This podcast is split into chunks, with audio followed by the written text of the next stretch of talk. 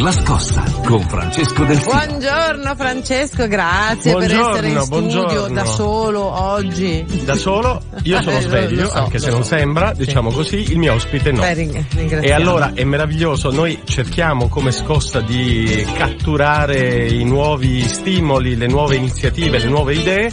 Le nuove idee corrono su gambe giovani, le gambe giovani a quest'ora dormono e quindi Non tutte. avremmo dovuto parlarvi, esatto, vabbè, diciamo Eh. molte di esse, avremmo dovuto parlarvi di The Newsroom, questo magazine molto interessante, il primo creato da Under 35 in Italia, lo trovate per capirci sui treni, sui Frecciarossa, in molte università italiane, lo faremo un'altra volta. E allora, sempre in tema di media, caro Fulvio, Sì. cara Giusy, parliamo del Sole 24 ore che torna in Facciamo. edicolo. Lo dicevamo. Sì, sui giovani, ecco, sono quelle situazioni in cui uno prova un minimo di amarezza, perché hai un'occasione straordinaria, puoi partecipare ad uno spazio così ascoltato, così importante, al fianco di chi, come Francesco Del Zio, insomma, ha fatto una missione il voler dar spazio e possibilità ai giovani e non ti svegli.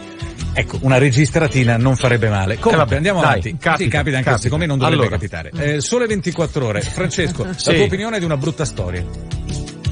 Allora, diciamo innanzitutto a tutti i nostri ascoltatori che il Sole 24 Ore oggi finalmente torna in Sì. edicola. Questa è una buona notizia perché è il primo quotidiano economico non solo d'Italia ma d'Europa, perché garantisce, ha garantito negli anni con alti e bassi, ma in media è così, un'informazione economico e finanziaria libera, eh, preziosa e però sappiamo che il gruppo Sole 24 Ore attraversa una fase di difficoltà straordinaria.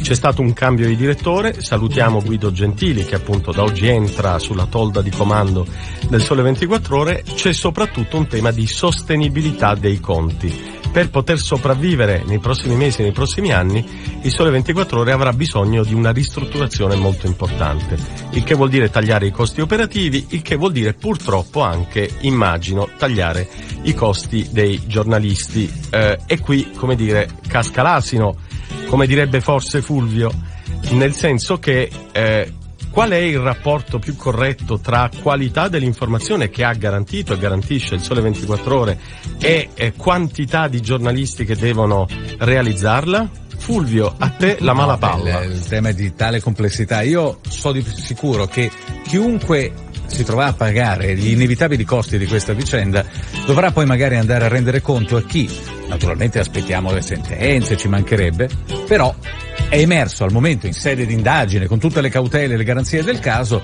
una faccenda veramente brutta da raccontare di numeri gonfiati, di bilanci che non erano a posto, ma attenzione, lasciando fare giudici il loro lavoro, Giusi e Francesco, il tema qual è? All'interno del Sole 24 Ore, da anni, più di una voce si era levata per dire guardate, qui c'è qualcosa che non torna. Assolutamente. Da anni. Sì. E per anni chi è a la capo del Sole 24 Ore, che ricordiamo, en passant è quotato in borsa, e la direzione, hanno detto di no. Buttato che non era sotto il letto, Sono certo. stati cacciati Sì, coloro che avevano osato alzare la voce.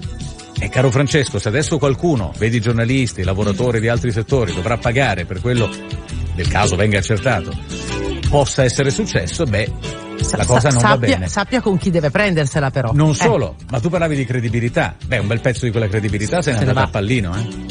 Sì, non c'è dubbio, non c'è dubbio. Eh, Fulvio, io non sono in grado di esprimere giudizi e quindi non li esprimerò né nei confronti dei vecchi né nei confronti dei nuovi.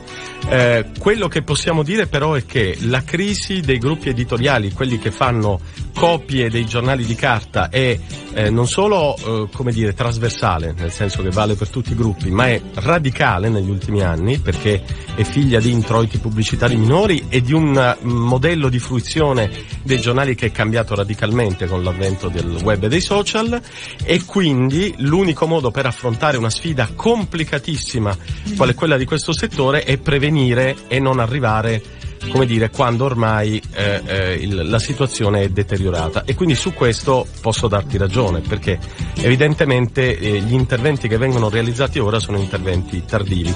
Bisogna anche dire che questa presidenza di Confinusia ha trovato una situazione già molto deteriorata, appunto, e che sta cercando di risolverla con tutte le armi lecite possibili. Quindi eh, io credo che possiamo fare un in bocca al lupo a tutti i giornalisti Senza del dubbio, Sole con piacere tra eh, l'altro. ai quali siamo del vicini. sole e poi del gruppo, Eh, perché in realtà c'è il certo, sole, c'è la radio, certo. c'è l'agenzia, C'è l'agenzia, eh sì, appunto. Esatto. Ah, eh, scusami Possiamo Francesco, invitare questo. Prego. Che però il prego. numero delle copie digitali fosse gonfiato è un fatto, eh?